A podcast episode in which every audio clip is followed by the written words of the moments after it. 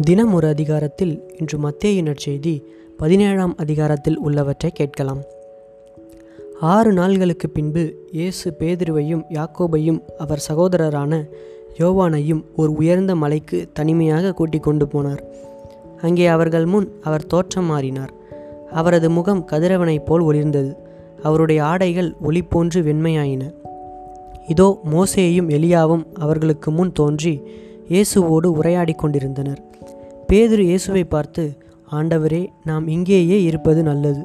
உமக்கு ஒன்றும் மோசைக்கு ஒன்றும் எலியாவுக்கு ஒன்றுமாக மொத்தம் மூன்று கூடாரங்களை அமைக்கட்டுமா?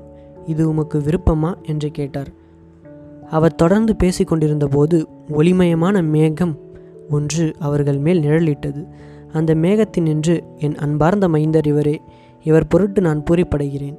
இவருக்கு செவிசாயுங்கள் என்று ஒரு குரல் ஒலித்தது. அதை கேட்டதும் சீடர்கள் மிகவும் அஞ்சு முகங்குப்புற விழுந்தார்கள். இயேசு அவர்களிடம் வந்து அவர்களை தொட்டு எழுந்திருங்கள் அஞ்சாதீர்கள் என்றார். அவர்கள் நிமிர்ந்து பார்த்தபோது இயேசு ஒருவரை தவிர வேறு எவரையும் காணவில்லை. அவர்கள் மலையிலிருந்து இறங்கி வந்தபோது இயேசு மானிட மகன் இறந்து உயிருடன் எழுப்பப்படும் வரை இக்காட்சியை பற்றி எவருக்கும் சொல்லக்கூடாது என அவர்களுக்கு கட்டளையிட்டார். அப்பொழுது சீடர்கள் அவரிடம் எலியாதான் முதலில் வர வேண்டும் என்று மறைநூல் அறிஞர்கள் கூறுகிறார்களே அது எப்படி? என்று கேட்டார்கள். அவர் மறுமொழியாக எலியா வந்து எல்லாவற்றையும் சீர்படுத்தப் போகிறார் என்று கூறுவது உண்மையே. ஆனால் நான் உங்களுக்கு சொல்கிறேன் எலியா ஏற்கனவே வந்துவிட்டார் அவரை மக்கள் கண்டுணரவில்லை. மாறாக தாங்கள் விரும்பியவாறெல்லாம் அவருக்கு செய்தார்கள். அவ்வாறே மானிட மகனையும் அவர்கள் துன்புறுத்துவார்கள் என்றார். திருமுழுக்கு யோவானை பற்றியே அவர் தங்களோடு பேசினார் என்பதை அப்பொழுது சீடர்கள் புரிந்து கொண்டார்கள். அவர்கள் மக்கள் கூட்டத்தினரிடம் வந்தபோது ஒருவர் அவரை அணுகி அவர் முன் முழந்தால் படியிட்டு ஐயா என் மகனுக்கு இறங்கும் அவன் வலிப்பு நோயால் பெரிதும் துன்புறுகிறான். அடிக்கடி தீயிலும் தண்ணீரிலும் விழுகிறான். உம் சீடர்களிடம் அவனை கொண்டு வந்தேன். அவனை குணமாக்க அவர்களால் முடியவில்லை என்றார். அதற்கு இயேசு நம்பிக்கையற்ற சீரழிந்த தலைமுறையினரே எவ்வளவு காலம் நான் உங்களோடு இருக்க இயலும் எவ்வளவு காலம் நான் உங்களை பொறுத்து கொள்ள இயலும் அவனை என்னிடம் இங்கே கொண்டு வாருங்கள் என்று கூறினார். கொண்டு வந்ததும் இயேசு பே அப்பேயை கடித்து கொள்ளவே அது அவனை விட்டு வெளியேறியது. அந்நேரமே சிறுவன் குணமடைந்தான்.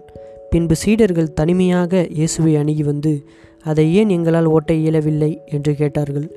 இயேசு அவர்களை பார்த்து உங்கள் நம்பிக்கை குறைவுதான் காரணம்.